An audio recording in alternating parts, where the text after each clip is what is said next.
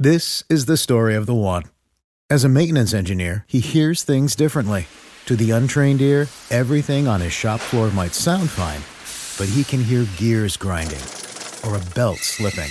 So he steps in to fix the problem at hand before it gets out of hand. And he knows Grainger's got the right product he needs to get the job done, which is music to his ears. Call, clickgrainger.com, or just stop by. Grainger, for the ones who get it done. Hey y'all, Darius Rucker here. You know, a lot of people ask me, what inspires your music? And one of the big things is a strong sense of place. That's why I love my home state of South Carolina and want to share the awesome things it has to offer. From the beautiful mountains down to the sunny coast, it's got it all. Not to mention two of my personal favorites great golf and amazing food. Come see why I love this place. Visit discoversouthcarolina.com.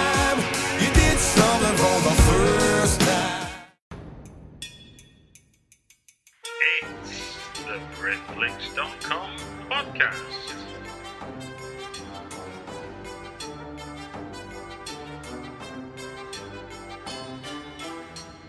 It's the Britflicks.com podcast. Welcome to another Britflicks.com podcast. Today I've got with me Tamzin Rafn. Hello, Tamzin. Hello. And you're a screenwriter and would you say former d- development exec or would, are you still I'm one? Anymore, so definitely, probably would. Okay, okay, so you're a screenwriter now. Yeah. Although I always seem to be on hand when anybody's finished a script. My uh, inbox is permanently filled with, would you like to read my script? If that's what I've been dreaming of. Wake up in the morning go, oh, please. I hope there's 94 new scripts from people I don't even like very much in my inbox. Um, but, you know, no, my career allegedly is writer. Okay, cool. Now, your um, your featured debut as a writer is Albatross, yeah? That's really, that's it, yes. Okay. So do you want to do you want to get for and that came out in 2011, is that right? yep, that's right. Do you want to give us, the, for those that, that haven't seen it and that are listening, do you want to give us a brief synopsis to what Albatross is? Well, basically, I mean, it's quite an interesting story, not the film, uh, but how it even happened. Was um, I was working in development when I wrote it, Yeah. and I was worried about how I gave notes because apparently I was quite aggressive and mean. And I thought if I wrote a script um, and then gave it to a few people and they gave me notes, I would learn how it was to take criticism. And so basically, I thought of all my favourite types of films and films that I'd enjoyed you know, even from childhood, like Wish You Were Here, Squid and the Whale, The Door in the Floor, anything that has that rhyming couplet. Um, I and I watched those kinds of things, and I thought, well, this is what I like. I like naughty schoolgirls. Uh, I like uh, uh, like seaside towns. I like things where the person is a writer or a failed writer. I like things about ambition. And so, really, as an exercise, it was that was what it was. So I just put all of those things together, took a load of incidents from my real life and some not, or like that were influenced by things that happened. And I thought, well, that's that's how you that's how the best way to do it. And in fact, I've never written anything better. I mean, I'm not saying the film's a work of great genius, but I am saying, as a writer, it came out of me as if it had to had to come out, and it does rely quite a lot on stuff that really happened. And I think that really helps. That write about what you know thing was just a massive asset, but also it just was uh, it, it, just it felt so right. And suddenly I was like this is it. This is my vocation it's like I suppose I've never played the flute but imagine if I suddenly picked it up and was like Anchorman on a piccolo in it. Like you just didn't know. I just had to go and suddenly it felt so right. So uh, that was how it sort of all began. It began so I could take criticism And what did you learn about taking criticism then through writing the screenplay? Now I'm really hopeless at it. so this is this is not a great story for any you know prospective screenwriter because it's like the luckiest story in the world. Um, but I gave it to some people, obviously, because I had good contacts, because I'd been in development for about 15 years at the time. Yeah. And three weeks after I'd written it, it sold to Marc Samuelson and the Isle of Man Film Commission. And one year later, it was shooting on the Isle of Man, fully cast. And so, and I still had a full time job. So I genuinely had the luckiest break in the world, and I've not had one since. Like, You, so, so, so for a 12 month window, you had the hat cocked to the side of the head quite a lot. oh my god, I was cocky, my hat was cocky, but, but also like I worked so hard at the job because I be head of development at a company called Big Talk, who made Shaun of the Dead and Hot Fuzz and Attack the Block and things like that. Hmm. And so it was a very intensive job. And some of our financing at the time, so we were doing Scott Pilgrim versus the World, which was in the US. So it was coming from America. So we start early to deal with the English people, but when we'd work late to deal with the what was going on with the Americans. So it wasn't like it was an easy job even. So I went to set of my own film for one day. And I had to book a half day's holiday just to go to the read through, but had to come back after an hour and a half. So it wasn't like I was like reveling in the experience of like I'm getting my film made. It genuinely felt like it was happening to someone else. It sounds. It sounds like you got all you got all the success without being able to sort of sit into it and, and like watch it happen. You kind of had so much else going on. Oh, genuinely couldn't do anything, and like didn't actually get couldn't take the time off because I was producing a film called Sightseers, uh, the Ben Wheatley film was uh, that I'd worked on for five years at this point. Um, when the when the film came out, and I needed time off to do press and publicity, and I couldn't take it because I couldn't do it. So I did do some, I think, but um, genuinely, the experience of it feels a little wasted because I'd love to do that now. God, that would fill my day brilliantly. It was a fa- fantastic film, by the way. Sightseers. It was one one Oh, of my one. isn't that a good film? I mean, all credit to the person that um, created it, me. Well, no, it wasn't. it wasn't. Uh, it, ju- it really was. I think Ben Wheatley actually elevated that to a, to a stage I never imagined when we started working on that before before he was around. No, I did the uh, the round table stuff with um, with Alice and um, Alison, they're just amazing. I love yeah, them. yeah, yeah, those Yeah. two. And it's a great story that about how that, that you know that went from stage to TV to film and, and you know, know, and found know, and those two hadn't really written a feature before, and I think we did 28 drafts of the um, just of the treatment because they were just experimenting. So they'd go away and do things like. I, I'd say they'd say, "Oh, we're reading a book about Fred and Rose West," which you can see why they would because it was sort of like that. But it would send them in a direction that was completely at odds from the draft before, and so a whole new like 15 page outline would come in that bore no resemblance to the one that I'd been reading two weeks before.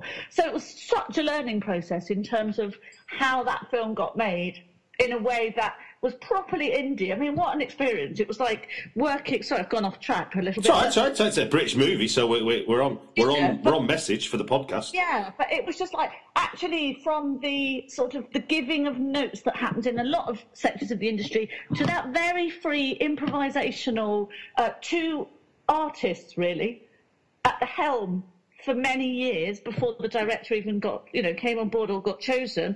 It was just such a fact. we sent them on a recce up to um, I can't remember when they went the Pennines I think somewhere and just sent them with a camera and I found this cameraman they didn't know and we just put them in tents up in the Pennines.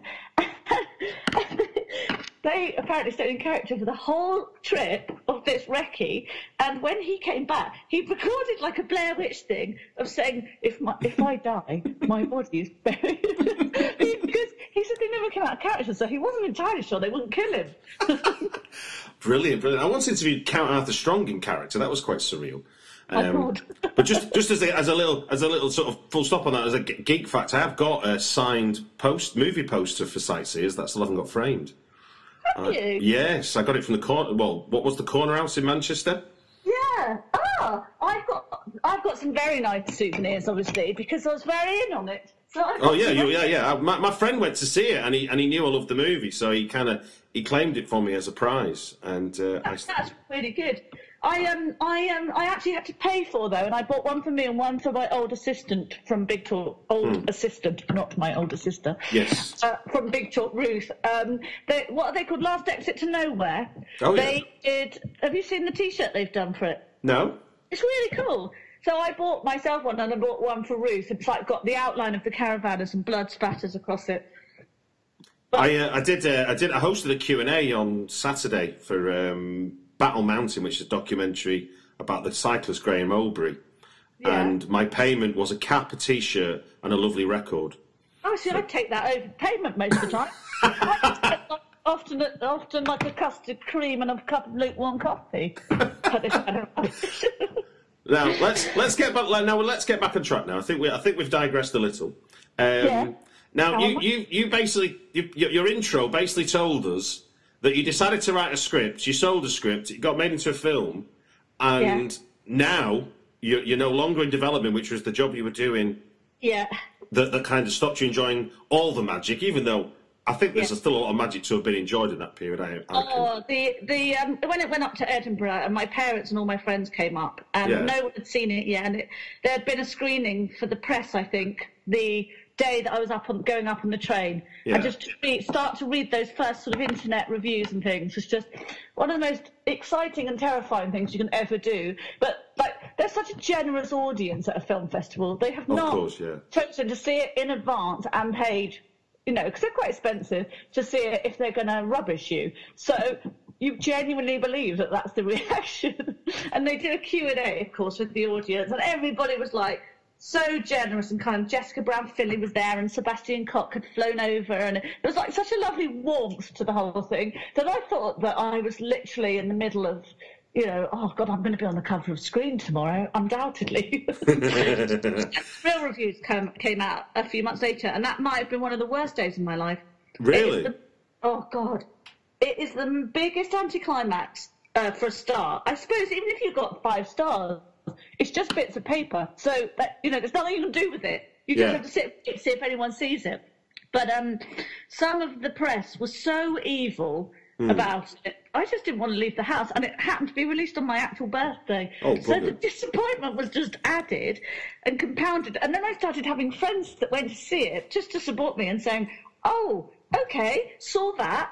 What do you mean? Like, what about well done?" Or I really enjoyed. oh, So it, I mean, it's it's agonisingly painful. I think. I just one of the things that upset me the most was um in the edit. Somehow the editor and the director came to the conclusion that they were going to flip two set pieces. Now you're a writer, you know what that means. Yeah. You've built a set piece and it builds up to something, and then there's a sort of little plateau of like some other story thing going on, and then perhaps another set piece builds to somewhere else. Yeah. If you flip them, it doesn't make sense. So of course, he then, I think the director must have done it, had done, written this linking line for a child to say that was utterly awful for me as who didn't write it. And then, of course, all the good things like Variety and Screen just said for, for a former development person, it's very strange she chose to eschew her uh, proper story structure. oh my word! Oh, and of course, it's not me, but that's filmmaking. It's a collaborative effort, but I got the blame. And I was just mortified, going, yes, someone did eschew story structure, but it wasn't me. I must admit, it's uh, it's, it's one of the funniest things that I've, I've sort of the last seven or eight years. Sort of, I've made that conscious decision to sort of make efforts to be a screenwriter, and then you begin to see that most of the time, the press will blame a bad film on the screenwriter and praise a good film on a director and every other bugger that's in it, but the screenwriter. It's, Have you it's, noticed that? It's absolutely true. it's, Absolutely, 100% true. And the only people that ever get away with it is that auteur theory, and I mean auteur as in Wes Anderson. yeah, yeah, yeah, yeah, yeah. The writer directors. Yeah, right. uh, Yeah, should I just say writer director and stuff? No, but he, he's he's the Yeah, he's like- the director of what he authors, isn't he? So he and, and presumably he sits in the edit suite. So I imagine he's there to him and Paul Thomas Anderson. Yeah, allowing his own stuff to be trampled all over. I found it a massive learning curve being on that side of the table. And if, if it wasn't that I got to learn how to take uh, criticism on my script, it was very, very much about not being in control of the project because previously I was very involved with casting and, you know, who I chose all the directors if it was my project. I went out to them and said, you know, like that was my, but suddenly no one gives a damn what my opinion on directors really are. I mean, I did, they did, I did meet some of them, but if that director said I'd love to put a lesbian strand in, then you, he got it. Okay, okay. I don't know if you've seen the film, but he didn't get it. No, no, no, no, no, no. I was going to say that's what I was just saying. No, I have seen the film. Yes. Um, Yeah. And congratulations, I should add there, shouldn't I? yeah, go on. No, so so you. I mean, it's inter- It's interesting that given that you were in development as a job, the development of a film you scripted, you weren't involved with. How? Yeah. I mean, I guess most of that was down to the fact that you were arguably too busy to start with to get yourself No, involved. it's not. It's No, really. Okay, go on. it very much was separate. Being a writer was not. So that's why I, I, I chose my husband's name to write under, so that I was Tamzin Rafn whenever I wrote, and that that allowed me to be a whole different person. And in fact, nobody really knew. So once the film had been shot, not when it had been made, but when it was sort of all in development, I got a hell of a lot of meetings off the back of the script, hmm. and and then I obviously knew a lot of these people, a ton of them. Like the people from Working Title and the people from DNA and all of those companies. Yeah. They're the people that I, that I saw at every screening and every open day and, you know, all of those sorts of things. So I'd go and sit at reception and it never occurred to me that they hadn't been told that I was the same person. so they'd come out and they'd sit and chat to me and I'd go, and in the end they'd go, so what are you doing here then? And I'd go, I'm here to meet you. And they'd go, no, no, no, I'm meeting. And then I'd realise it was a different name. But I hadn't actually notified them. And they'd go, the hell, I've been sat here for 40 minutes talking to you. so, so it was all kind of peculiar, but my company that I worked for didn't particularly want a development person as a writer or a writer as a development person. Okay. Because other writers don't really want you to be in competition with them, and I totally understand that because it's such a competitive world, and they're thinking she's going to steal my ideas, or you know, you don't know hmm. what they're thinking. I made that up, but do you know what I mean? There's Yeah, like, yeah, yeah. very much, and I totally got that, and I think it was such a wise idea to keep them separate. So they wouldn't have seen the script. They wouldn't have. It wasn't an issue, and it got sent out to other companies, and it really was just to see whether I was going to be a writer or not. Effectively, not not to get it made. That just didn't happen, and sadly, almost because it did get made, my expectations are so willfully ridiculous now. and my mum still says to me, "When's your next book coming out?" And I go, "It was a film, remember?" But she thinks now, in fact, my whole family do not understand why I'm so unsuccessful now. And I keep going, that situation was so rare and ridiculous. It's very hard to explain that that's not going to just happen again. See, at least at least you've got that reference point. I I have the conversations along the lines of, so what's happening with the film stuff? It's just become what the film stuff now. The conversation. Yeah, yeah. Mine don't even ask anymore. They're too embarrassed because they Well- can see my sad little face go, oh. But there's sort of a, there's a group of us, and a lot of these people were in the um in that writers group I did, but really, really, really good friends, and we've all just had one film made, and we don't understand why you don't get your second one because none of our films were entirely panned. I don't think. There's someone who deserved to be, but I won't mention his name. no, it wasn't. I'm only joking. Well, look, let's Um, talk. Let's talk about you as a writer then, because before we started the podcast, when we were doing a bit of preamble, Yeah. you you were talking about how you've you you haven't got a formulaic approach to how you write or how you go about creating a screenplay.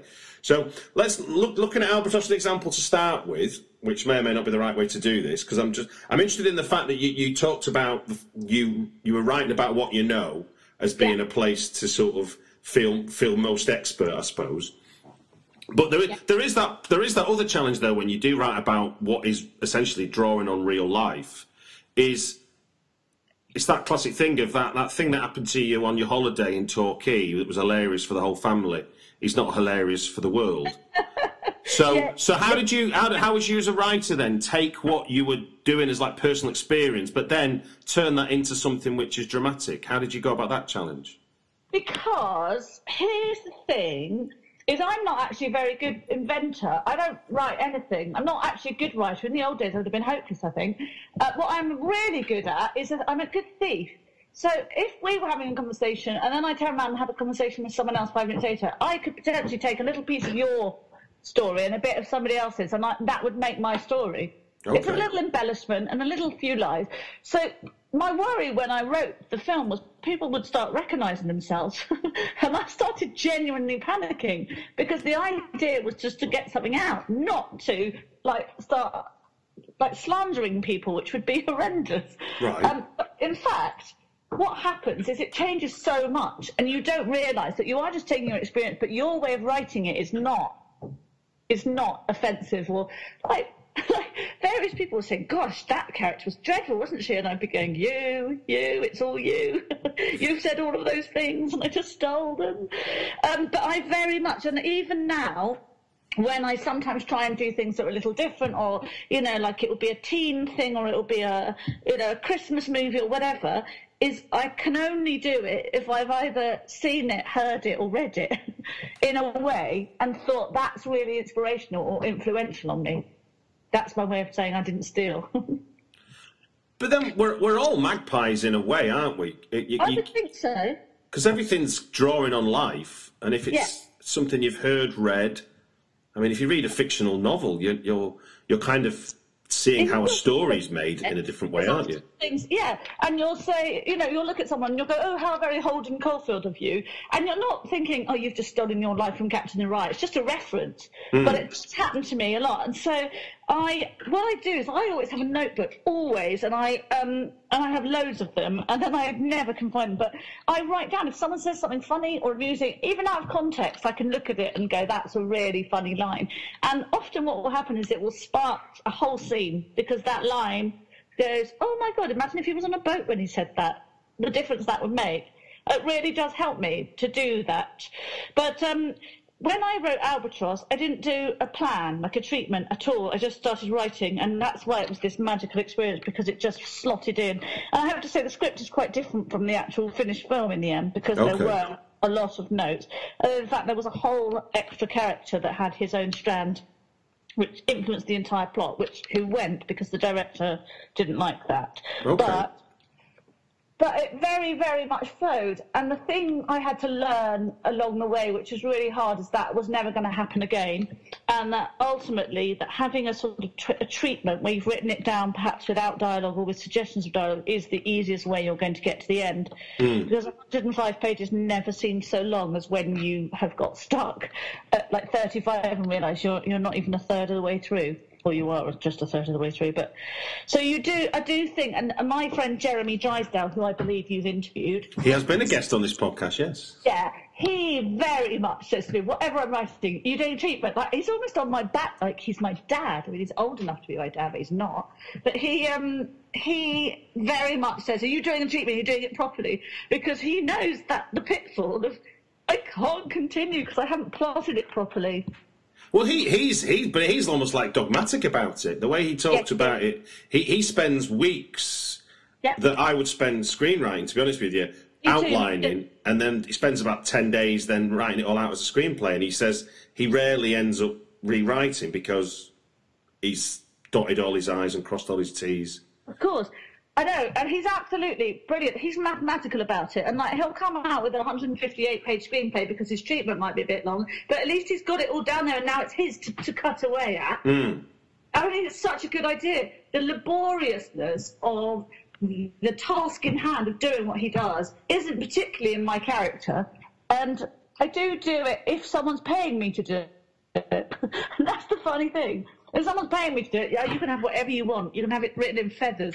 But if I'm doing it for myself, I keep trying to make shortcuts, which ultimately is probably not the way to do it, but sometimes works and sometimes doesn't. So But- who knows? But I think that's to do with like your own your own sort of personal muse. Sometimes there are times when writing an outline feels very natural because you've kind of got your head in a place to write a story, and then there are Yeah. other times where you're kind of you're not coming up with anything, and then the minute you like your example there about if you put it on a boat, the minute you say character X and character Y are sat Yeah. on a football terrace arguing about the burnt Yeah. toast, suddenly you're in a world, aren't you? Which in an Well, outline you don't get in that world, do you? Yeah, and I find a lot of my things that actually happen take place over a, a, a drink. You, and it's the laziest thing in the world is to put a drink in someone's hand and sit them still. So just actually relocating them to find where that, that sentence could be said is, half my job done, really, isn't it? So it's But that. So the, the- so the first draft is what a glass of wine, and then by the fourth draft you're going. Well, they were playing golf. yeah, exactly. The first draft has no plot whatsoever. It's just like an Alan Bennett talking heads.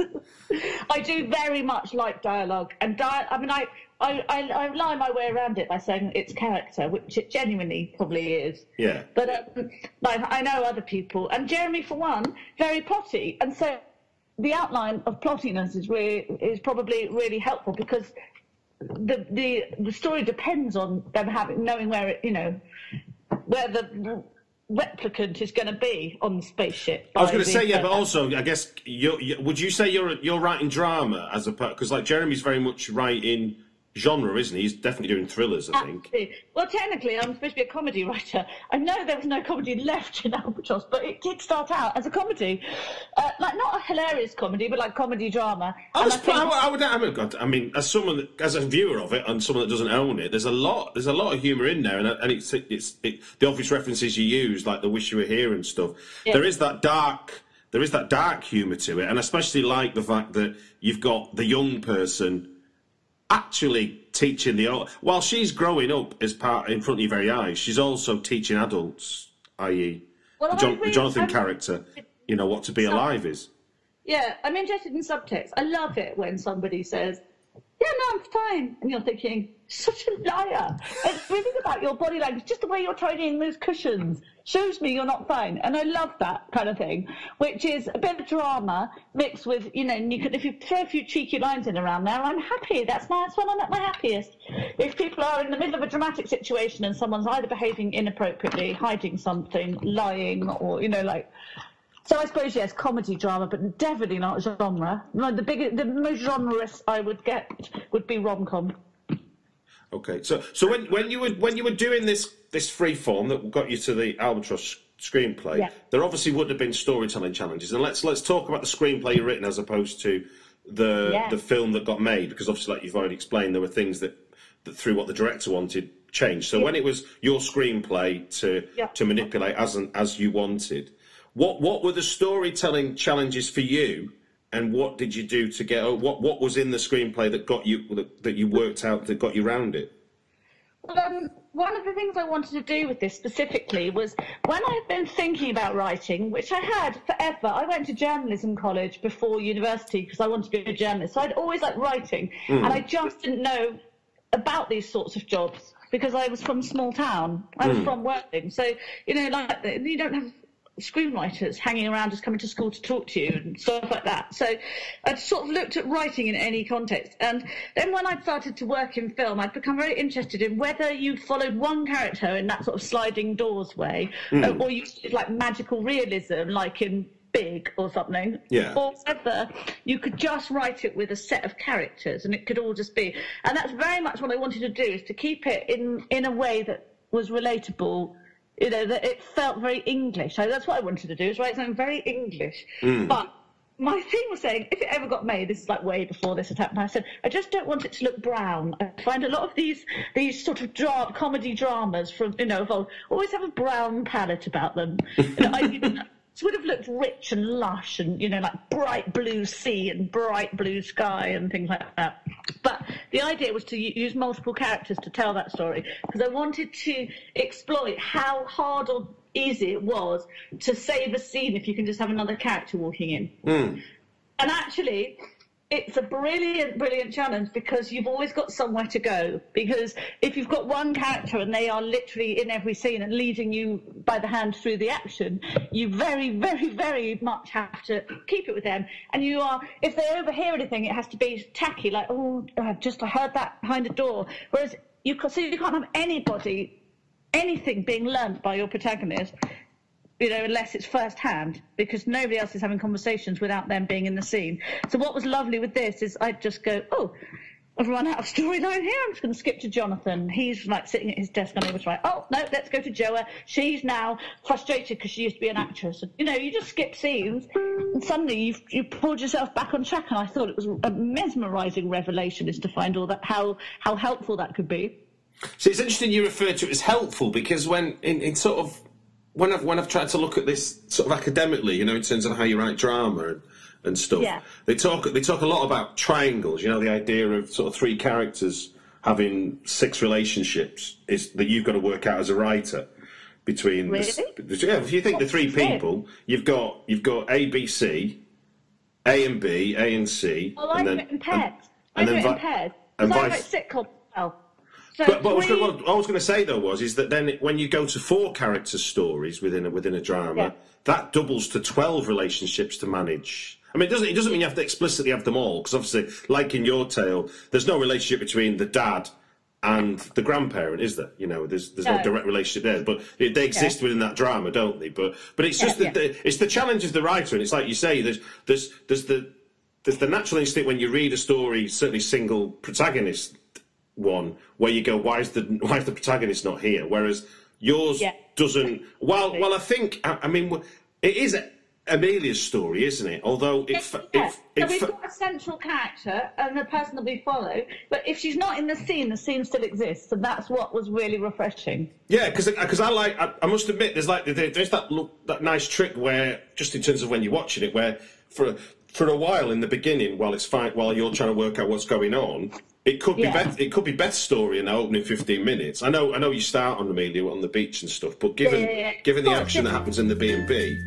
if you don't already subscribe to Britflicks, just sign up for free at iTunes and you'll get the next episode right after we launch it. Or follow at Britflicks on Twitter for links to the podcast to stream from the website directly. Thank you.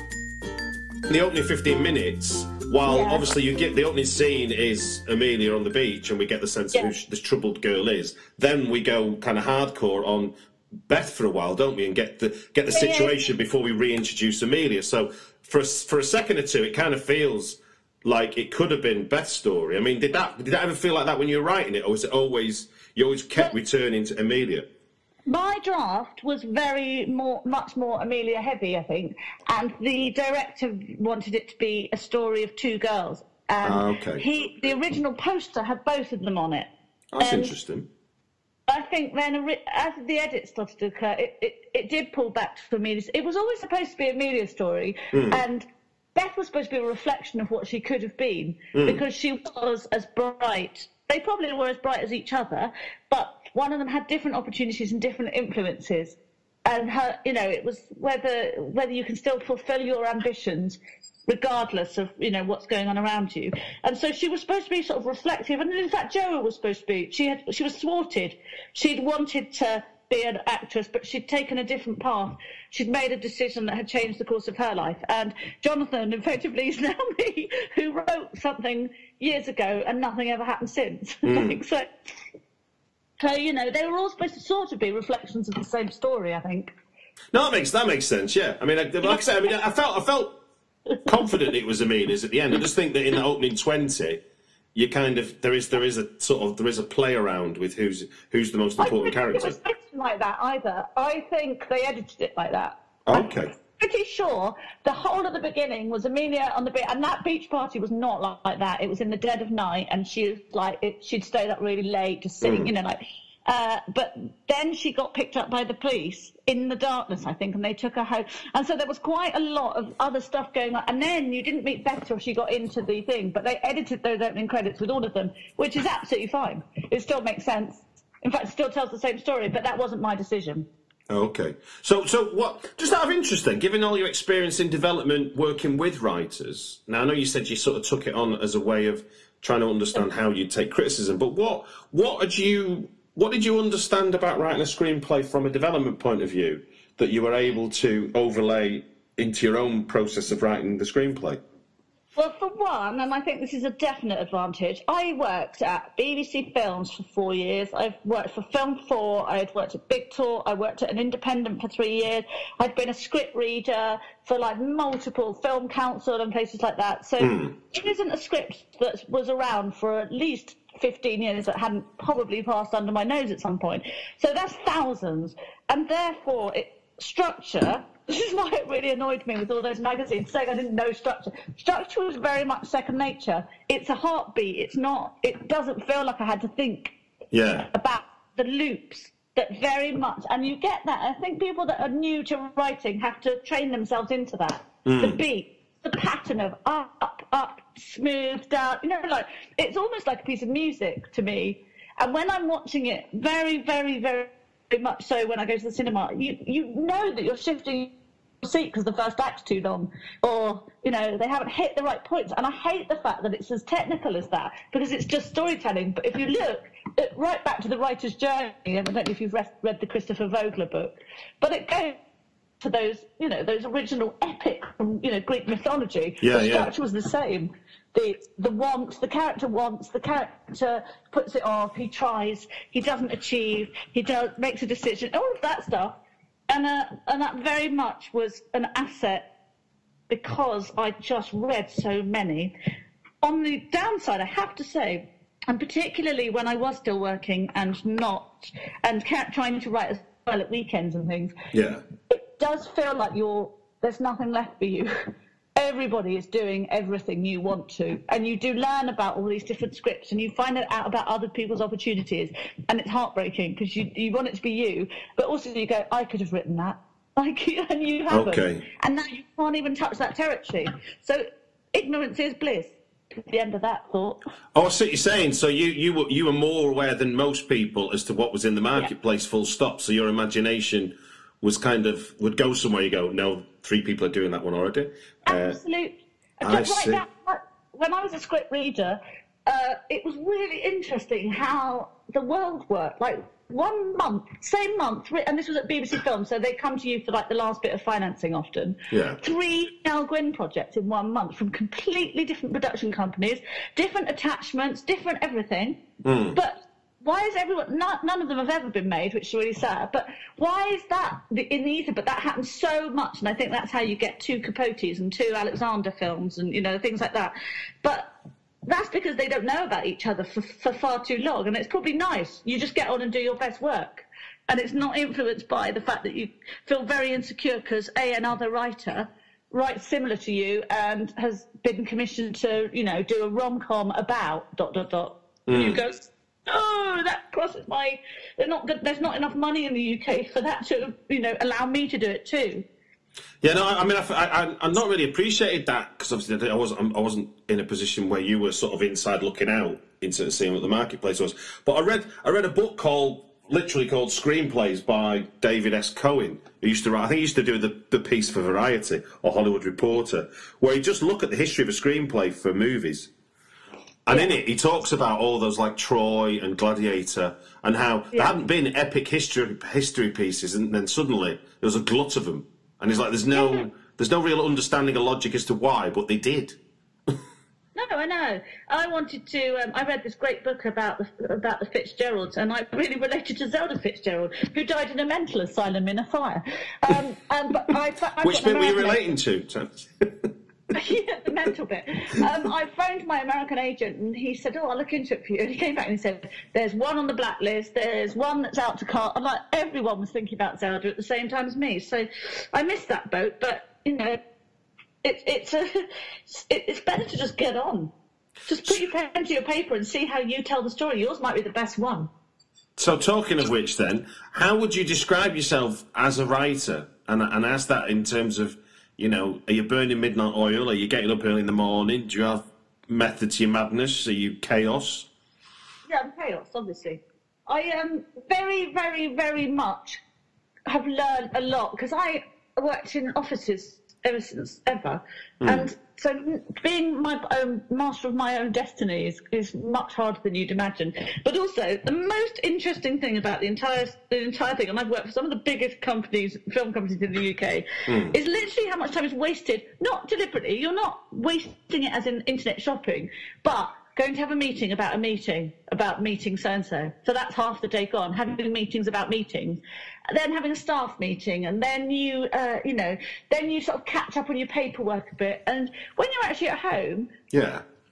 doing solid, focused work is so intense compared to oh someone's having a phone call and you butt in and go oh no I know about that when you're at home there's nobody doing that it's just you and your work and I've found I think that the absolute tip top I can physically write is four hours the rest of the time I will go for a walk and most of my writing gets done on that walk because it r- r- sorts everything out the fresh air somehow just goes oh god that character was in the wrong scene in the first place but if that walk is more important than the four hours often, because then the next day's writing will be like, ah, that was the problem. But it really, really, I find it very difficult. And so uh, everything is thinking time and everything is going towards my end product, but it might not be sat at my desk in a suit. I'm quite lax because um, it either happens or it doesn't, and you can absolutely kill yourself trying to trying to jump over a hurdle that that day does not want you to jump over it. No, no, I, I, I, I, I totally understand. I, I've stared at a wall. I've stared at a laptop. I've got nowhere, and seven hours have passed. And how upsetting is it? You feel so used to. Then you start like actually beating yourself up about it. Oh, you, you um, look, you look at, you look at welding courses and all kinds. yeah, of course. In the end, you just feel so utterly wretched, and it's quite a lonely profession anyway. You don't need to be doing that, I find. Just to, and I think reading, sometimes just going and taking a book onto the sofa, and I lie down, the cat sits on me, and I read a book. And actually, the book, just the way the book's written, might inspire me for the hmm. next day. I just, I, you know, I, I've heard of these people that punish themselves so badly over things like that because you feel like you're wasting the opportunity. But if it, it it's more of a waste if it never happens because you put yourself off writing forever. No, no, totally, totally. And I think, but uh, what you what you talked, what you mentioned there about the idea of the walk and sorting things out is that it is that the act of writing is in, in itself a piece of piss because it's because it's Well, just because you're it shows that I typing. feel Like Tinkerbell's taken control of me. Literally, it's like I'm not doing it. Yeah. But it's the it's the seven weeks before where Yeah. I feel like I'm wasting my life. I'm standing on the window ledge going, I can't do it anymore. I mean, I mean, Stephen King talks in his book on writing. He talks about the, the, the, the strength of going for a walk as the part of the writing process. I mean, yeah, he, accidentally got hit by a car, so he, I'm not taking his advice. well, don't walk, don't walk on, on open country roads. But but the, but in theory, I mean, I mean, and, and he's not alone. I mean, I've interviewed other people that talked about they go walking until they've solved the problem, which I find I find that quite scary. The idea that you you keep walking. I feel like the story about Johnny Cash going into a cave with a candle that burn, till it burns out, and you're like going right. I've got to go back in the dark now. Yeah, the thing is, I'm a bit lazy to walk that far. Um, but do you know Bill Gallagher? I think he wrote Gladiator and Les Mis, didn't he? Have I got his surname right? And I listened to a podcast Bill with him. Nicholson. Bill Nicholson wrote. That's, wrote that's what I meant, Bill Nicholson. And he said, I only write in the afternoons or something. He goes, or I only write in the mo- mornings, I take the afternoons off. He said, I have to live or I've got nothing to write about. And I thought, good man, I'm with you. Yeah, Um, well, I was, yeah, I think that's that's the. It's good to hear those examples because I think, as we were, we were joking before the podcast, is that there are a lot of people who feel that this is we're, we're doing Dutch Calvinism to be a writer, and that writing is hell, and then when we die, we go to heaven, and everyone says, "Oh, you didn't have to bother doing that." Yeah, well, that tortured artist thing is very, very, very popular at the moment. I've noticed amongst my crowd.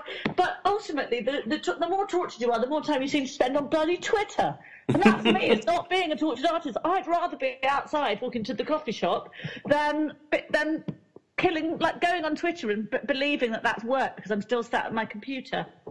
No, I mean to be honest with you, it's exact, this is exactly why I started doing the podcast. In many senses, I thought if I guarantee myself contact with the real world, Yeah, that's it. I create I create disruption that I have to deal with as opposed to staring at a wall and beat myself up. I think that's a big I think it's a big thing for writing. But also I still think it's finding that way to tap into the subconscious and if it is a walk, that's brilliant. But I, I, I know listened to Craig Mazin on, on one of the other po- Yeah. film podcasts. He, t- he he says he does all, he solves all his problems in the shower. You know, it's like that idea of when I you're not thinking. Sorry? Nothing. I said something gross. I wish I hadn't. Sorry. Nothing. um, yeah, I, I'm the big. I'm the. I'm a big advocate of um, of just that clearing the mind. It doesn't matter how you do it. Just do it. So what what what can you tell us that you're working on at the moment, if anything at all?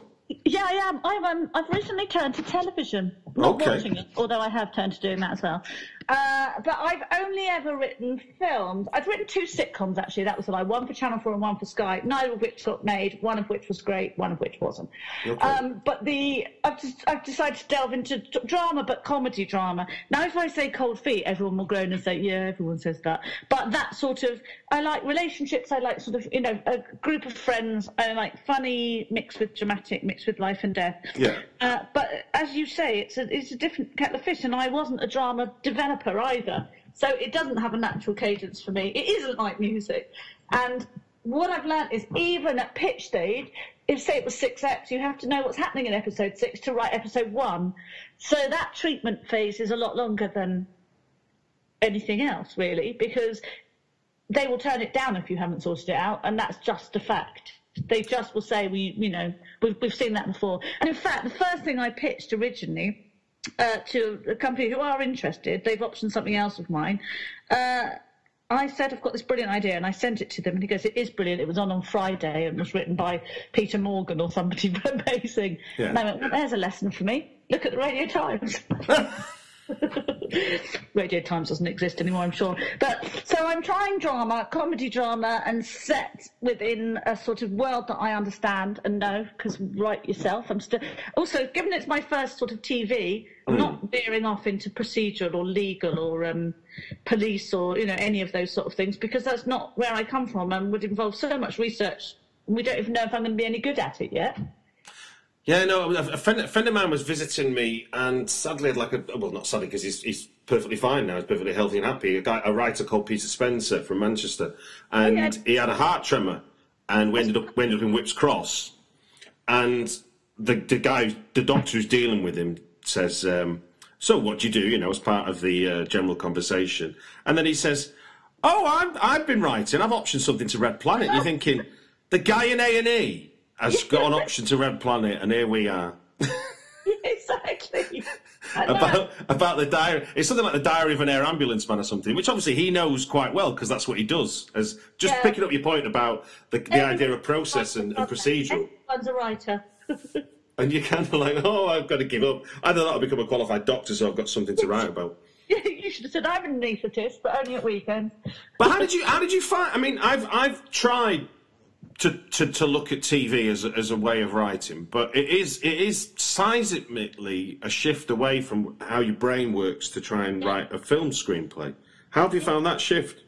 I don't want to be miserable because we're on the Blitfrick, Blitfricks, Blitflix podcast. But since I left development, the state of the British film industry has deteriorated so immeasurably. It's one of the most depressing things I've ever seen. And every contact I have, I've just dropped a puppet. I've just dropped a Hansel and Gretel puppet, sorry. Um, every single film company that I dealt with or had dealings with or had projects in with is, has now turned to TV themselves because they're just not making the money in film. And it was sheer depression about that situation that's turned me to TV. Because I still want to work with these good people and these people that I know do good work. Yeah. But if they don't believe we can get financing raised for the kind of thing that I'm writing or want to write at the moment, then I will do the next thing, which is TV. So I don't care. I'm going to have to learn it.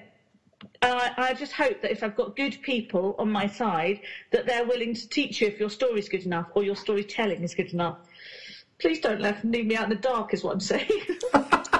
Well, look, give it with, with that in mind. Then is is there a is there any kind of silver lining at all? Is there any if if there's certain elements of the industry where the funding is not going to be available for that kind of work, where is the sh- where is the bright lights in terms of? And I'm not saying because we don't make that many films, so I'm not saying that there's a, there's there's some sort of hidden cottage industry churning out stuff. But but what what kind of British films are the market able to fund? What what what in your you know your industry view? What do you think?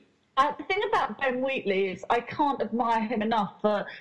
He just takes the camera out every weekend and shoots something. He writes his own stuff. He did Down Terrace with a bit of money he'd saved up from elsewhere, and he shot it, and it won at Raindance or somewhere, BIFA, or and Yeah. that's how I found him to c- attach him to Sightseers. And in the interim, so whilst we were trying to raise for money for Sightseers, he did Kill List again. I think off his own bat, and when they went to Warp and they financed him, and it was picked up by Studio Canal for distribution. Suddenly, he's got a career. Hmm. He was doing commercials, and I think he did Ideal, the Johnny Vegas. He did a lot. He did a lot of TV, didn't he? That was. Yeah, and he didn't. He didn't complain. He just got the hell on with what he wanted to do because he wanted to make films, and now he's making whatever he wants because he is just lauded. I can't say that strongly enough, especially to like Oteri type people. It's just get out and do it. Hmm. And with us writers, is just continue. It will be swings and roundabouts. It's not going anywhere. It's just there's been a few failures. I mean, I tell you what's obviously things like Mrs. Brown's Boys and the In-Betweeners is where people are getting films made, and it, that's that's the problem. There, there's just not sure of money in those kind of things. So it will happen though. It's just it just that's I think that's what happens in life, isn't it? It swings up and it swings down. Yeah, because I guess I guess what you've just said there is is an echo of what um, the Duplass brothers were saying at um, South by South. To think. It, it must be South by Southwest. That was recent, wasn't it? Yeah. They were saying that it is just get it, you know, get it done. Don't wait for everything to be in place for you to do it. Yeah, and there's a lot of people that are like are very precious about it, and in the end, you have to go if you want it done. Just cut the budget, get a camera or, or agree to work for free or and I hate it and I write for this um I write articles for this website called Industrial Scripts and mm, just the one that I just live by the most is the one about how much that I've had to do for free recently when I can't go into Starbucks and pay them in hugs you know like get my lunch paid for because I'm not being paid but that doesn't mean I I, can't, I don't need money. But I am also strongly of the opinion what goes around comes around and so therefore I believe if I put in, it will come back. Because if, if I don't believe it, I'm totally with you, Tamzin. I'm 160 podcasts in, so I'm I'm due some I'm due some good karma somewhere. yeah, you really are. Am I number 160? I'm, I'm, it's a figure I keep sticking to. It might be a bit further on than that now, but I, I'm around there. Yeah. Well, there you go. You're making your own fortune. I hope so. Good on you. Cheers, cheers. I'll I'll tell Nationwide Building Society. Yes. Just pay them in goodwill like everyone pays you. No, so I'll say to them, I'll say, say, I'm look, I'm due goodwill. It's okay, it'll come, and they'll go, all right, Stuart, we'll, we won't put interest on it this month. Yeah, it- yeah, but to put it into a film metaphor, if you build it, they will come. If you don't already subscribe to Britflicks, just sign up for free at iTunes, and you'll get the next episode right after we launch it. Or follow at Britflicks on Twitter for links to the podcast to stream from the website directly. Thank you. Tamzin, where, where can people get hold of, or how can people get hold of uh, Albatross? Well, interestingly, I used to go into HMV and uh, any of those sort of little video stores that do still exist and look for every single week, and it's never been in there. When in last week, it was there. I bought it, five pounds. But it has been on the BBC twice, so it's probably somehow on. It was on BBC Two recently, so maybe it's on uh, iPlayer or somewhere. I don't really know. I should know things like this, shouldn't I? I guess so. I mean, you- you'd like to think you might be an authority on a film you've written. uh, I got it on DVD. Yeah. Um, so it is available, and I got that through Amazon, so it is easily available that way. And I and I did, ironically, did buy it in the week it was on BBC Two, which you told me, and and then I. tellies, uh, downloaded from BBC Two on, on both my tellies here. Uh, so if anyone just wants to come round, who now I'll talk you through. I'll do it. I'll do the writer's commentary. Imagine how boring I'd be. I wasn't even there for the filming, so I don't actually know any of the facts. Right then, Townsend. Well, look, I, I think we've covered quite a lot of ground here. I don't know if there's anything particularly you wanted to pick up on that you that you haven't, or that you had in mind that you would set, talk about that we've not Um, mentioned. my only thing I would say is just keep writing because I can't actually. When people ask me for advice ever, I, there's nothing else to say but keep writing. Because nothing until you've got something in your hand that you can produce or show someone or give or finance, there is nothing. There's no point just being pie in the sky talking about it. There's nothing more boring. It's like someone talking about their dreams if they're not actually doing it. okay. There was a chocolate teapot. You're going, is this an actual movie? Have you written it down? No, then shush. So just get on. That's all I can say. Seems fair enough to me. Thank you very much. Thank you very much. Speak to you soon. Indeed. If you don't already subscribe to Britflicks, just sign up for free at iTunes, and you'll get the next episode right after we launch it. Or follow at Britflicks on Twitter for links to the podcast to stream from the website directly. Thank you.